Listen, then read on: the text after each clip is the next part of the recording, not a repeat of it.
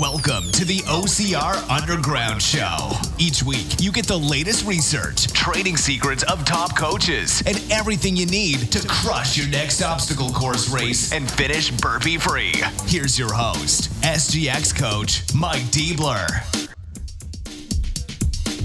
All right, what's up, everybody? This is the OCR Underground Show, your best resource for smarter OCR training. Welcome to episode 56. If you want to check out the show notes for this episode, just head on over to ocrunderground.com slash episode dash 56. Well, I hope all of you had a awesome Thanksgiving for those in the U.S. And even if you're not, hopefully you are spending some time to be thankful and practicing gratitude on a, a regular basis. This is just a nice reminder to almost force us to do it, but it is always a great thing to do uh, as much as you can.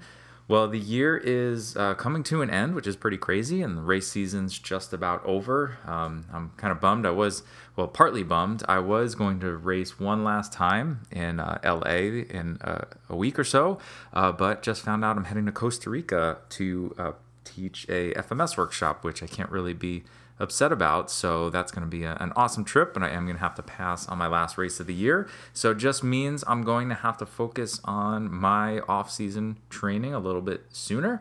Uh, speaking of off-season training, if you have not checked out our free webinar on OCR training, uh, I'm, I'm sorry, off-season training for the OCR athlete make sure you do that. I will put it the link to the free webinar in the show notes. It's myself and uh, Anne LaRue are just talking about training and nutrition considerations that probably should differ a little bit when you're in your off season. And if you haven't really thought about your off season, this is a great time to start thinking about it and not just beating your body up, but really having a plan to uh, to attack the next year and just being a little bit smarter about it. But I want to get right into this uh, episode since uh, the year's just coming to a close and i want you to start reflecting on how the year went and really looking at looking forward now and how we can make next year even better and i'm hoping that this as well as all the other episodes that i've done are helping in that process. Uh, but in this episode we're going to start with uh, inside mike's mind segment and i want to talk about an email that i recently sent out about how to make your workouts and your exercises a little bit harder and um, actually going probably against what most people think to make something harder. Why don't you just add more weight? But I want to talk about some uh, a, a, lot of other places I would go before actually adding more weight to to make your exercise and your workouts more uh, more challenging and a little bit more progressive. In our research review, we're going to talk about foam rolling. I know we've talked um, many times in the past about foam rolling, but I want to specifically talk about pressure. How hard should you be pushing on your foam rolling and some research that we can look at there. And in our coaches corner, I have a return guest, uh, SGX coach Jono Blodgett with Malcolm Mackay Fitness in Hawaii. And I had him on a while back just talking about some of his different training uh, methods and unconventional training that he's doing out in Hawaii and he just had a killer year and i wanted to get him on here and talk a little bit about um, what he contributes to his success in this past season and uh, some different things that he was doing maybe that uh, he wasn't doing in the past and also just kind of what what's next for him uh, after you had such a great year and how you kind of recover and and move on. So uh, let's get right into uh, today's episode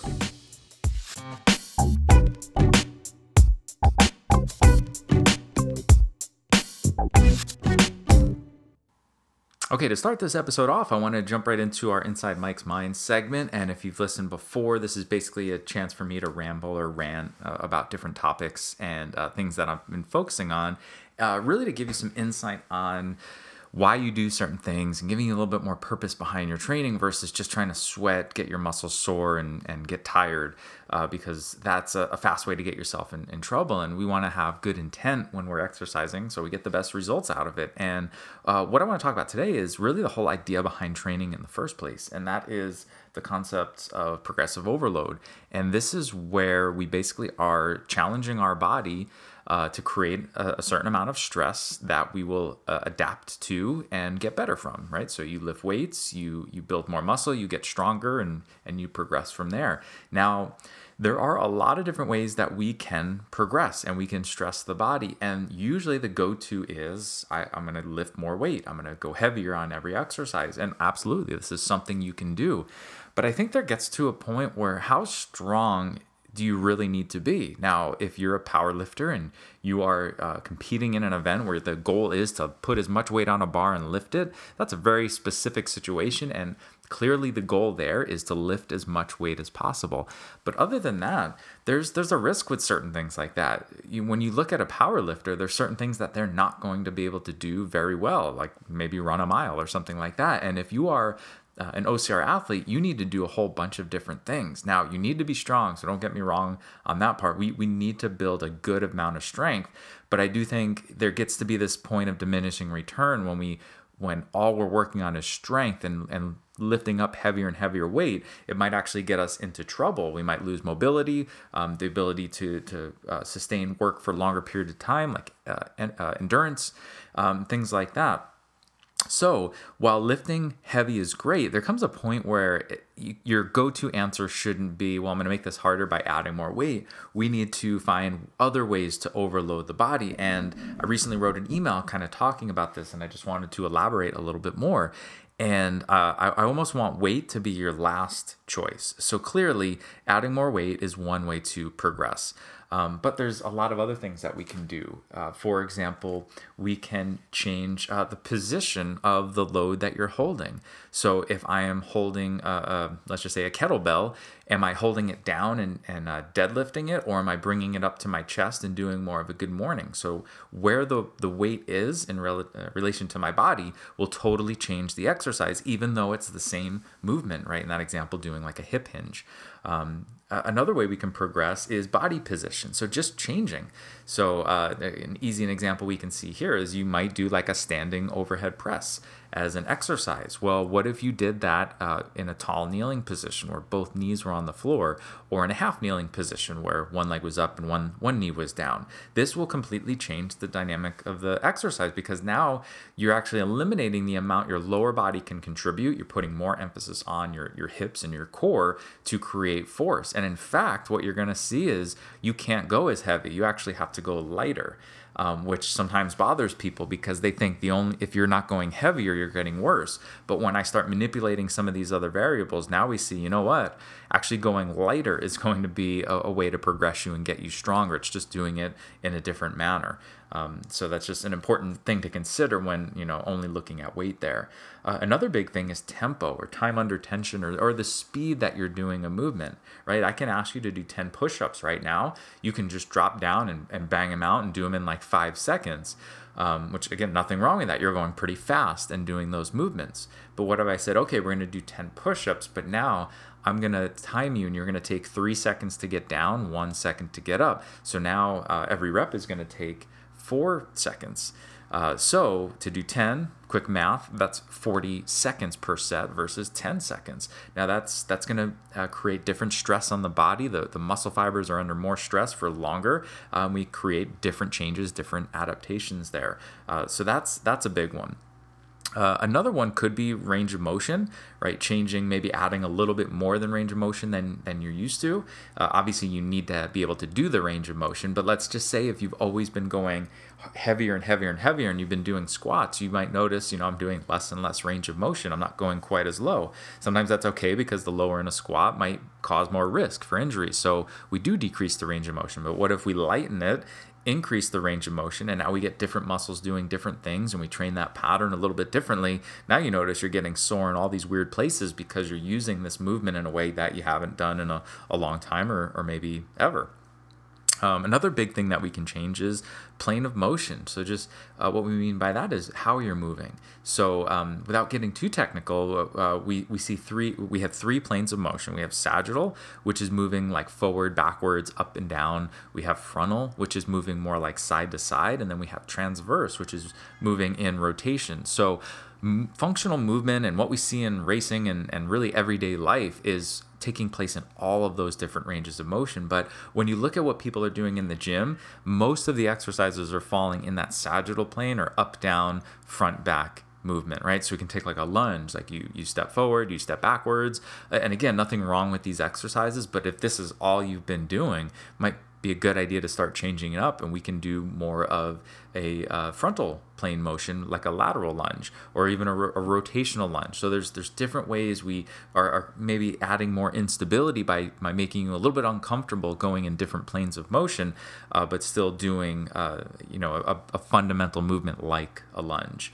Um, some other areas that we can work on uh, so volume so like sets and reps. When was the last time you changed those things up? So again if you're focusing on strength you're probably doing uh, higher sets lower reps type work with heavier weight when's the last time you you bump the you decrease the weight and increase the uh, reps? So now we uh, are focusing more on that muscular endurance right? So again I'm, i do not want to make this say right versus wrong. A lot of it comes down to what are you currently doing? What have you been doing for a while? And how could we change these different things up? So volume is a big thing. Uh, and then we can look at rest and recovery. So, what do you typically do in um, uh, for maybe you're doing supersets? You'll do uh, squats then push ups.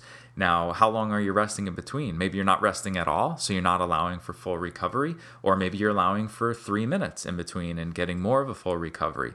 Again, not right, wrong. These are just different things to change up because if you've only been doing it one way, simply by changing it is going to be a different effect on the body, and you're going to have to kind of learn how to do this all over again uh, and uh, and make those changes. So this is kind of the whole idea behind periodization, where we we can plan these different different changes there right? I mentioned supersets. If you've been doing supersets or straight sets for a while, what if we did a circuit and we increased the density of the workout where we got more exercises in in less time? So we, we're decreasing rest overall and, and constantly moving. So um, obviously that's going to have a different effect versus more like heavy you know deadlifting squatting bench press things like that where we we do some work we rest we go back to it. So obviously there's give and take. If you're not if you're increasing the density you're, you're doing more work in less time you can't go as heavy right? Form's going to start to to go out fatigue's going to set in and it's just not as safe. So um, the, the, there's lots of different ways that we can manipulate your program and really what i wanted to do is just give you some thoughts on different ways you can change it up. Now, I, I, covered a lot, and it's not the goal to do all of these things at once. Instead, just pick one or two that maybe you haven't really thought about before. Maybe it's just increasing the reps, maybe it's uh, inc- uh, increasing or decreasing the speed, changing the range of motion, right? So just pick one or two, and you don't even necessarily have to change the exercises that you're doing because when you make some of these changes, it will completely change everything. So you can stick with the exercises you like or you feel comfortable with and just change some of these things, and you will still see some uh, progressions take place because uh, it is still different. Um, so lots of things for you to think about. Um, so, like I said, pick one or two. Um, and just see uh, uh, how it goes. But the, the main idea is evaluate what you're doing, how long you've been doing it, and then see what the next logical step for you would be. And my kind of my goal or my, my challenge to you is how can you make things harder without increasing the weight?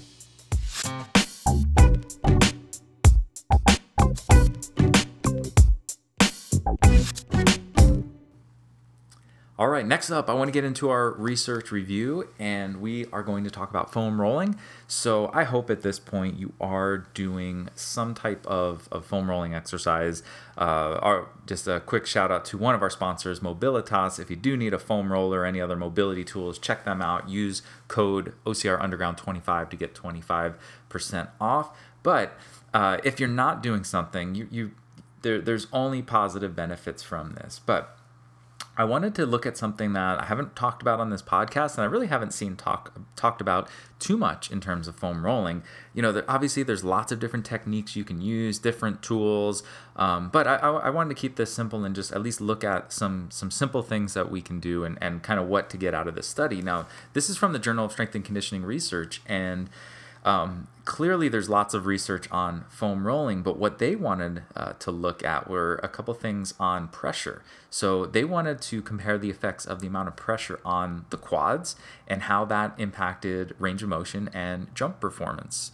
And one thing we've and we've talked about it on the podcast before, but uh, with stretching, you know, like static stretching in particular, sometimes there are some issues with a decrease in in performance and power generation after you stretch. And again, you can check out previous episodes where we talked about how you can um, negate those effects and still do your static stretching before uh, a power type exercise and, and not see the the detriment effects of that stretching, but what they find with uh, you know other research studies have shown this with foam rolling it's a way that we do see an increase in range of motion without that decrease in performance. So if you're still wary about static stretching, we know foam rolling might be a good substitute there. Uh, so what they did was they looked at different amounts of pressure that you will put on the foam roller. Now this again something that not a lot of people pay attention to or, or really have thought about, but when you look at a lot of the tools coming out, um, they get pretty intense and they're getting pretty crazy. Like you look at just, you know, a foam roller compared to something like a rumble roller, where we have these knots and, and knobs sticking out and really digging into your muscle. Now, I'm all for a deep tissue massage and, and getting to some spots that might be a little bit harder to get to. But I think what when these products come out, they start to really uh, make people believe that the point is more pain is better, right? More pressure, more digging in is really the way to go and um, you know honestly from my, my personal opinion if you need to get that deep a tool probably isn't going to do the job that like a massage therapist would do somebody that is using their hands or specific tools to to get you know break up adhesions or work out knots or whatever you might be doing there uh, so I, I'm not a huge fan of some of the ones that are just making people cry while they're on it. Um, you know sometimes they hurt and and some discomfort is needed but um, that this study was cool that it just looked at okay well let's let's examine this. Let's look at different amounts of pressure and did they have different effects at all? So what they did was they um, divided a, a group up, up into three or three groups. And what they did was they wanted to look at how high pressure, moderate pressure, and low pressure foam rolling would impact things like range of motion and, and jump performance. So uh, what they had to do for amount of pressure was basically use uh, their perceived pain tolerance, and that's you know how much pain they were reporting, and so they just used a low, a moderate, and a high uh, perception for this to, to judge how, how hard they were pushing on, on these foam rollers. And what they did was three rounds of 60 second bouts on their quads using the, the different amounts of pressure. Um, and then they had them uh, perform range of motion tests on with knee flexion to measure okay did it would do we see any changes in range of motion once we relax the quad? And then they looked at single leg depth jump height basically where they would step off a platform and then jump up as high as they could on one leg. So they wanted to see how how that changed after the stretch or after the rolling and they looked at um, ground contact time. So basically how long they were staying on the floor. The longer you stay on the floor the less the slower reaction you have and the less force you're going to be able to produce. And they just looked at uh, the mo- uh, force production during the jump as well. So kind of all the things that we want to look at when measuring jump performance uh, so the, the the main finding that they saw here was that there was no significant difference between these three types of rolling, between the, the high, the moderate, and the low pressure on there. So what it's kind of showing is that more or harder isn't always better and you might be getting the same exact benefit with just a little bit of pressure. Now i want to go in one of the main things i think you get out of foam rolling now depending on who you talk to you're going to heal hear all sorts of different things like breaking up scar tissue and adhesions and knots and all these all these different things and some of them maybe I, I just think it's hard to really say if you're doing things like that and again to make major changes to the muscle tissue and the fascia i think you just need uh, more hands-on therapy for something like that to actually happen. But what I think you're going to get out of foam rolling is um, more has more to do with hydration, which might sound really weird. But the fascia is actually made up two thirds of of water. So we have a lot of water in this tissue, and when fascia starts to become dehydrated, it actually reduces flexibility and you won't be able to move as much. So, the idea is we need to get better hydration through the fascia. Now, this isn't just about drinking more water because we need to make sure the water you do drink and, and that is in your body is getting to the places that it needs to go. And this is where foam rolling actually can have major impact because applying some pressure to fascia and to muscle tissue uh, is going to help move the water distribution around. And the best analogy I've heard on this is just think about a sponge, right? When you uh, take a sponge and you squeeze it, all the water is going to shoot out. And then if you dunk it underwater and let go, all of the water is going to rush right back in. And we're getting kind of the same effect there with foam rolling. You're going to put pressure on a spot and it's going to push fluid out like water. Now, when you remove that pressure, all of that liquid, that water, is going to rush back to that spot. And now we can roll the muscle or roll the roller uh, up and down the muscle in the fascia, and we get that that pushing and uh, relaxing to help create more of a evenly water distribution to help that tissue function a little bit better. So pretty cool stuff, and probably not what most people think about with foam rolling. But in order to create this effect, we don't need a ton of pressure right? We just need a little bit of discomfort, a little bit of pressure on the tissue and moving it around, right? And you can roll back and forth, you can stop on spots. The main thing is just think about that sponge analogy. If you're to stop on a spot, just make sure you're allowing the, the fluid to get back in because if you just hold that sponge and unclench it and get all the water out and then keeping that clenched, stick it underwater, the water no more water can get back in. You have to release that pressure for it to happen. And that's why constantly moving getting getting that fluid around or if you stop almost doing like pulsing where you put pressure and then you relax and then you put pressure and you relax. So all different ways that you can implement this. But the main thing i wanted to get out of the study or, or share from this study was more is not always better. Just make sure you're rolling because there is a lot of benefit from doing it and not a ton of pressure is needed. It's not just hey if if it's creating more pain it's doing more um, that might actually backfire on you so the idea is just get good rolling in there. Yes, some spots are going to be more tender than others and hurt more. And if you're already sore, all of these things are going to play a role. But the idea is to just make sure you're you're moving on the roller, you're doing it on a regular basis, and just changing up the angles and the amount of pressure and things like that are really going to go a long way.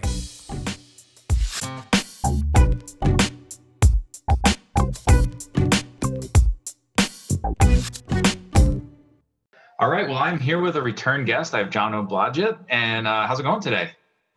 Uh, fantastic. Yeah. Glad to be awesome. back. Always yeah. Yes.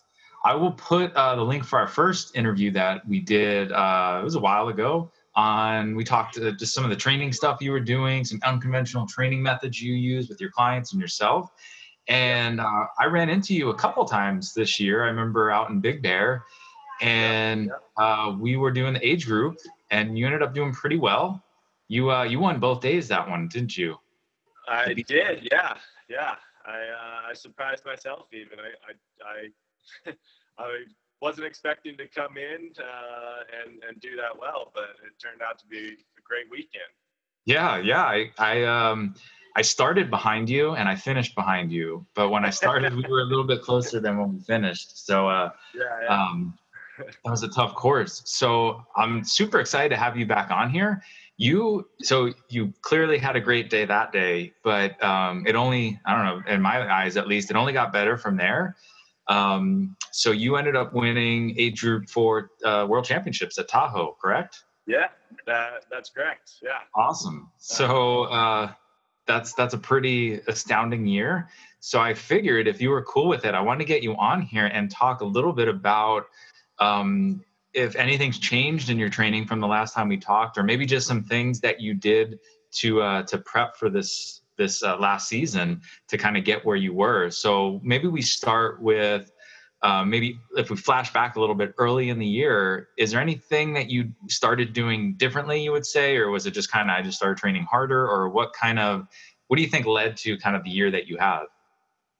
Um, Big Bear definitely opened up my eyes a lot. Um, I mean, coming from Hawaii, where it's sea level, um, you know, you're at sea level as well, and so going yeah. up to up to altitude at Big Bear um, is not not easy. So that's definitely why I, I surprised myself by mm-hmm. finishing off that well. Um, but as far as kind of I definitely increased the amount of hill training I was doing. Um, we have some big mountains out here in Hawaii, so I just I was doubled the amount of hills I was doing, and then also uh, added in a lot more weight vest training as well. So on those hills, I was adding in the weight vest, and you know that much even more. Um, and can't really train for altitude and like as far as your red blood cells and things like that. Just by being exposed to additional kind of stress. So here in hawaii the stress we have is definitely the heat. Um, so i was mm-hmm. trying to do as much training as possible kind of in the middle of the day when it was just super hot out. That way my body was just going to be you know stressed to the max and you know still being able to push through. So um, kind of just trying to simulate all right i'm going to be yeah at high altitude where i'm not going to be able to breathe as easily. My legs are going to be fatiguing a little bit more but you know just mentally continue to be able to push through that that stress. Yeah and I, I, think you bring up a, a, good point there with you know the altitude. So there's a few races at altitude, and when you you check on Facebook groups and people asking questions, that's always a huge concern for people that this I, am at sea level, or you know what do I do to train for altitude? Uh, and it it sounds like you you took some steps to prepare for that, but do you think maybe people I don't know like freak out a little bit too much over this, and it's just just step up your training? get uncomfortable, and that's going to go a long way with training at altitude? Uh, I mean, it's it's definitely hard to say because some people just don't deal as well with the altitude physiologically. So, mm-hmm. you know, I don't want to say just like, oh yeah, train harder, you're gonna get better. But like, yeah, um, it, it is each person, and luckily enough, I I do fairly well with the altitude. I don't really get many headaches or you know feel that altitude sickness or not. But I, I mean, I definitely feel the um, the additional fatigue. But I think, I mean, if you're at sea level, it's just yeah, being able to, I think, push through and not just give up at the first sign of that that fatigue and stress that you're going to feel at the altitude, right? So yeah, um, I think once once you get going, I think you know mile two or something, I was definitely struggling. You know, the first couple miles. Um, I don't know what place I was. definitely wasn't leading the pack the entire way. Mm-hmm. So, and then hopefully, like your body will adjust and you can get into a little rhythm. yeah, yeah, yeah.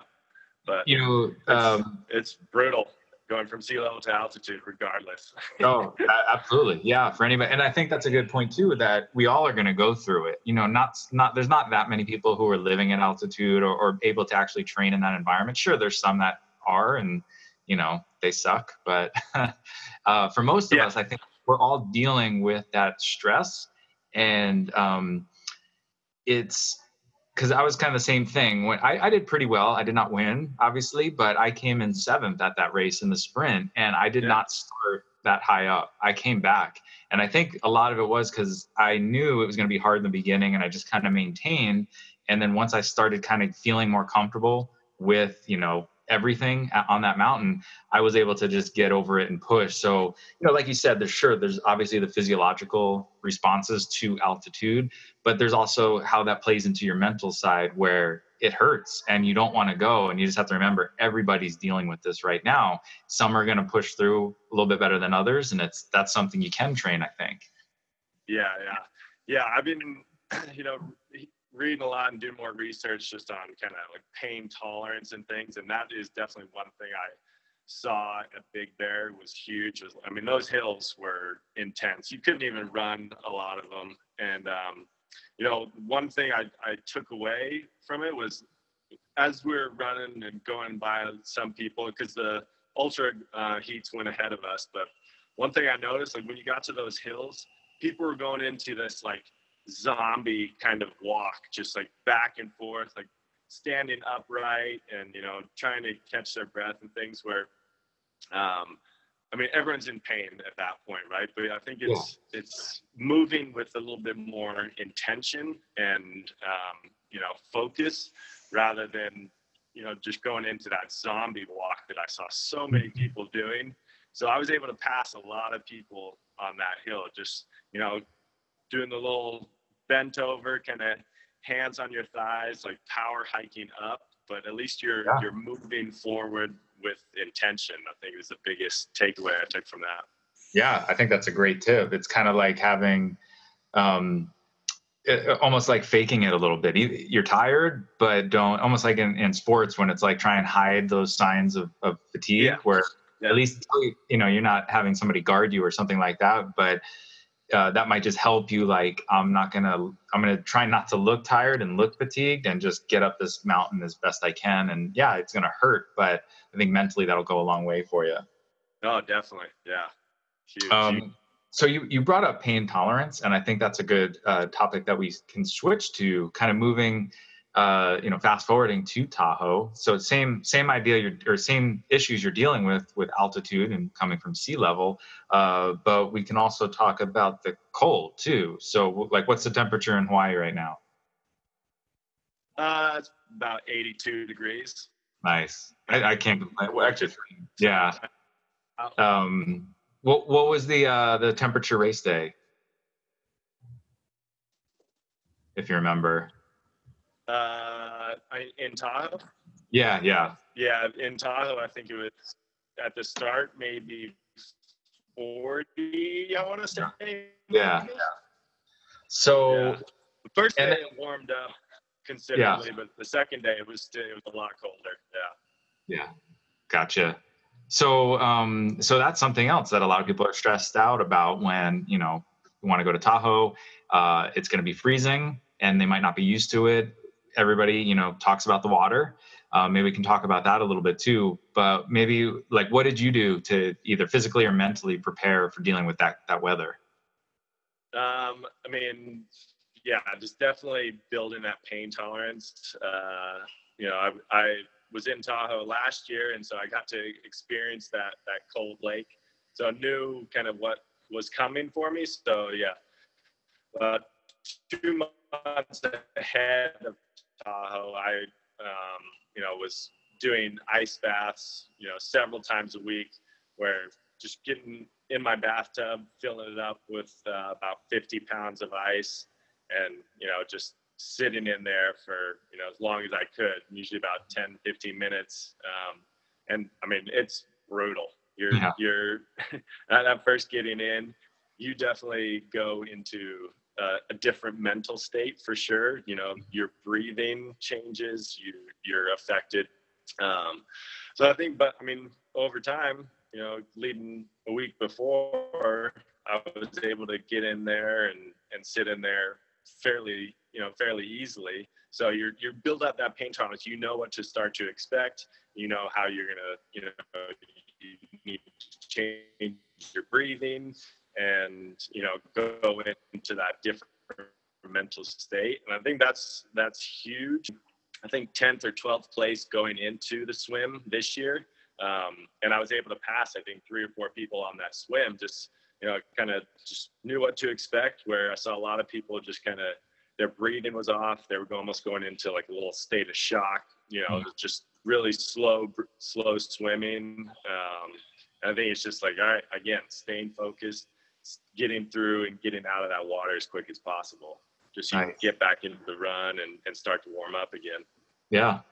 Were you doing yeah. any any type of breath work in particular when you get in ice water, or um, just just conscious breathing, or like Wim Hof, or anything like that? it was more just kind of conscious breathing. Um, you know, it's when you get into water that cold, it, it takes your breath away. So it, mm-hmm. it's kind of just slowing down your breath as much as possible, long, deep breaths, and um, you know, just kind of that being aware of your breath, so that you don't, you're not going into that short, quick breaths, right? Where yeah. you're just kind of sucking air, where you see a lot of people um, doing when they enter in the water. So just kind of that controlled breathing. Yeah, yeah, and I, I, think you know this is it's not fun. Nobody like I'm sure somebody likes doing this, but I don't think most people like getting in ice water. Um, Pretty sure, yeah. Wim Hof is Wim Hof is the only one that likes. yeah, yeah, exactly. Um, but I think that whole idea of like pain increasing your pain tolerance is something that we clearly see all over the place. And you know we think of cold and and, and heat and uh, environments like that but that's the whole kind of idea behind exercise. Like sure you're getting stronger and you're building muscle and and all the other physiological responses but people kind of forget like when you first start working out it hurts and you don't want to feel that pain and you give up faster and and all of that. But as you get more trained you come to like accept that hey, when I work out, it's going to hurt. I'm going to be a little uncomfortable, um, but I can deal with it now and push through. And same thing with cold. Like it's just, you know, there sure there's some physiological changes that'll occur if you do this long term, but really it's you're just getting used to being in an uncomfortable state. And um, I think that'll go a long way for helping people if they've never tried or if they're thinking about doing Tahoe or going to do it and are afraid of the swim, it's like, well, just like anything, you got to get more comfortable in that situation. Hey guys, sorry for the interruption, but I just wanted to take a minute to thank some of our sponsors for helping us out with the uh, podcast. First up is Designer Protein. Check out all of their protein products at designerprotein.com. Don't forget you can get 20% off if you use code SDPremier20. And also Handmaster Plus, one of my favorite grip grip building tools. It's like a stress ball with resistance bands attached for it so you can work on not only closing the fist but also opening it back up for a little bit more balanced grip training. Uh, you can check out their product at handmasterplus.com and depending on when you're listening to this episode, we're actually giving uh, a set away where you get three different balls with th- three different uh, level bands. Uh, you get one for free when you sign up for our monthly mentorship program. Um, and actually, it's 50% off the membership fee right now. So if you head over to the show notes at ocrunderground.com slash episode dash 56, you will see the link where you can get a free Handmaster Plus and join our monthly uh, training program. All right, let's get back to the interview. Yeah, yeah. I uh, there's a quick story I like to tell my some of my clients is you know when I was a kid I I hated Brussels sprouts. It was the all-time worst and vile, most disgusting vegetable ever. But I had to eat them for every, you know, Thanksgiving and Christmas. And I mean, back then that was the most painful thing I had to do. But, like over the years, you know, as you as you try things a little bit more, maybe add a little bacon to it and things. And so now, I mean, I've, I've gotten more comfortable with with Brussels sprouts, and I don't mind them so much. But it's kind of similar, you know. Like when you first try something, it's going to be kind of like that worst pain ever. But then as you do it more and more, you know, you get accustomed to it, and then eventually you start to you know crave that feeling. So yeah, yeah. yeah. awesome. Yeah, I'll take Brussels sprouts over ice baths any day, but so not fair. Um, yeah. Uh, one other thing I wanted to, to talk about, uh, you were po- like uh, fairly close to Tahoe, I believe. Um, I was seeing some stuff you were posting on Facebook, and it had to do with a lot of just water training that you were doing, breath holds and things like that. Um, I just kind of wanted to uh, ask you a little bit about like you know what specifically were you following what were some goals that you were trying to do and how do you think that helped you in this whole process yeah, yeah. Um, yeah i mean so we were training pretty hard um, here for the Hawaii race. So I was doing a lot of the, the hill training, you know, weight vest, um, getting in as much as, as possible with that. And then unfortunately, the Hawaii race got canceled out here due to uh, the hurricane uh, coming in. But so after that, I was just, I was kind of run down. I was bummed that the Hawaii race got canceled. I was really looking forward to that. And so the body was just um, kind of feeling a little beat up. So I like to add in the uh, water training as just a kind of a form of recovery as well to kind of mix up, like take some of the load off the joints. Um, but at the same time, being Tahoe's at you know lower oxygen levels altitude,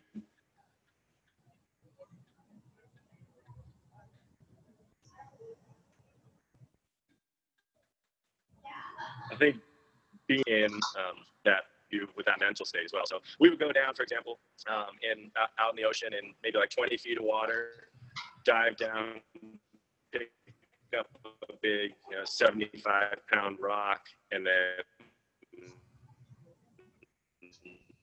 run along the bottom. They call it rock running here in Hawaii a lot. But just being able to, you know, your your muscles are going to be on fire, and it's it's kind of similar to in Tahoe. Your muscles are on fire because there's that lack of oxygen. So, kind of being able to continue and push through even when uh, you're in that deprived oxygen state is kind of what what helped me, I think, a little bit.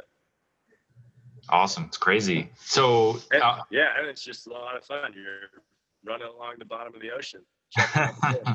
yeah, that's pretty sweet.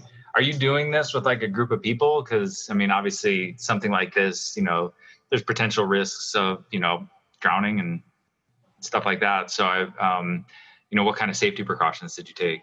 Yeah, we definitely do. Um, you know, only one one diver will be down at a time. There's safety precautions. I mean, there's if for anybody who listens um, who's a free diver, I mean, shallow water blackout is a big concern. Um, you know, over time you do start to suppress that urge to do, you know, to go up and breathe at its mental state, but eventually your body's gonna just say enough is enough and you black out. So yeah, we'll have one one person at the surface of the water at all times, just kind of watching, um, so that they're fully recovered. So if anything does happen, they, it's we generally don't go much deeper than about 20 feet. So mm-hmm. you know, hopefully you you can make it to the surface if you start to run low. Mm-hmm.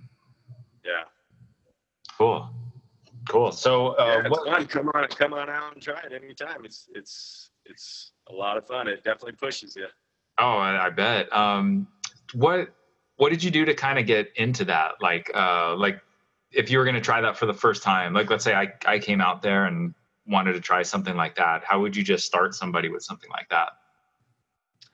Uh, I mean, you could even just start off in a pool, but going down, yeah. I mean, you want to just have some dumbbells in a pool. Um, you know, when it's too rough out in the ocean, we'll do it uh, in the pool as well. So I mean, you could be shallow as you know five feet, um, and just kind of holding a dumbbell in each hand and just walking along the bottom of your pool back and forth, and and you'll start to your your body wants to breathe. It'll send you those signals to breathe, right? But it's just kind of learning like okay I, there's that first signal i want to breathe but i'm i can go a whole lot more so i think mm-hmm. that same thing with with obstacle racing and and um, you know any sort of ocr like your body's screaming at you to want to stop.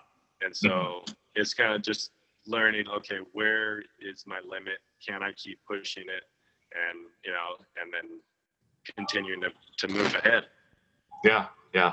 And it, it, seems like just like anything knowing you're you know having a buffer zone and not taking it to the extreme you know and uh, just like when you're working out you push too hard and that's when injuries happen so always oh, like yeah. you know like leaving a couple reps in the tank sometimes is, is the smart thing to do and something like this just not going until you're gonna burst and and just start slow and and build up but uh, exactly, that sounds yeah. pretty awesome yeah. though um, so if anybody out there listening is thinking about trying this just listen like he said he's not doing this on his own and there's somebody watching his back the whole time and you know start start slow with something like exactly, that yeah. Um uh, yeah, awesome. Uh, yeah. last thing i wanted to, to talk I, I know you have to run soon um but i kind of want to talk about so you you had a monster year you know winning tahoe is just such a cool experience i can only imagine. Um and but i'm assuming you're not retiring and you're not hanging it up right now and you know we have an, another year coming up to to train for. So uh, like how I guess mentally or, or, or physically, like what what's kind of going through your head now, leading to next year to to plan for you know hopefully another awesome year. Yeah, I definitely uh, I got a little target on my back now. I've already yeah yeah multiple people say uh, say they're coming after me. So nice uh, nice yeah. That's definitely motivation.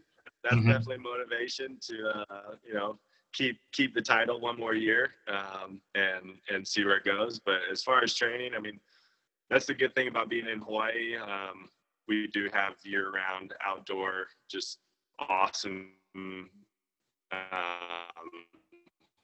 places to train. So, which is cool because I mean, somebody asked me down in Tahoe after after the race, like, oh, okay, what gym do you train at, and where are you training, and and it's definitely gyms are. Um, sometimes I think people get too concentrated on the obstacles instead of the running, um, and just not enough time out on the trails and just getting dirty and getting out there. So um, that's the benefit of, of Hawaii, and I think that's what I'm going to continue. Just getting outdoor in the trails as much as possible, mixing it up um, in the heat, in the rain, so it's muddy and slippery. Just doing everything to kind of throw myself and give you know curveballs so that I'm ready for whatever comes up. Awesome, nice, and and I think that, that's kind of what we talked about the last time we interviewed is is kind of you know playing or making sure you're throwing that into your routine of you know working out of the gym's great and there's a lot of equipment and stuff you can use to get strong but if you're not getting outside and you're not training in those elements it's hard to really get better at some of those things. So you can always have a nice blend. And um, yeah, I don't think anybody's uh, too. Um, you're making too many friends with all the weather and the conditions you have out there, but uh, yeah. but you have to deal with the hurricanes and all that too. So uh, exactly, and all that.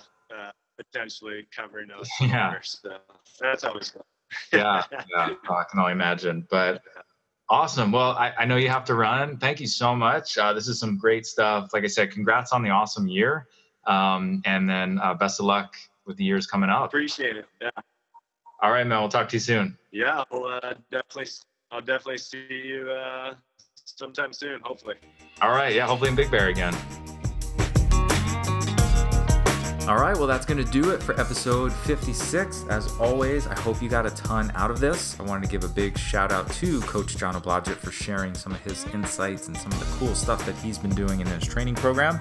Uh, hopefully, you guys got to pick up a couple things there to start to implement.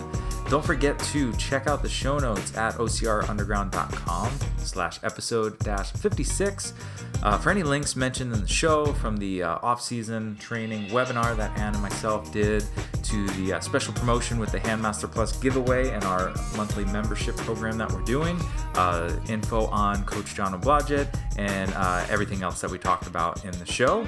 Um, that's it for now. Until next time, keep training smarter.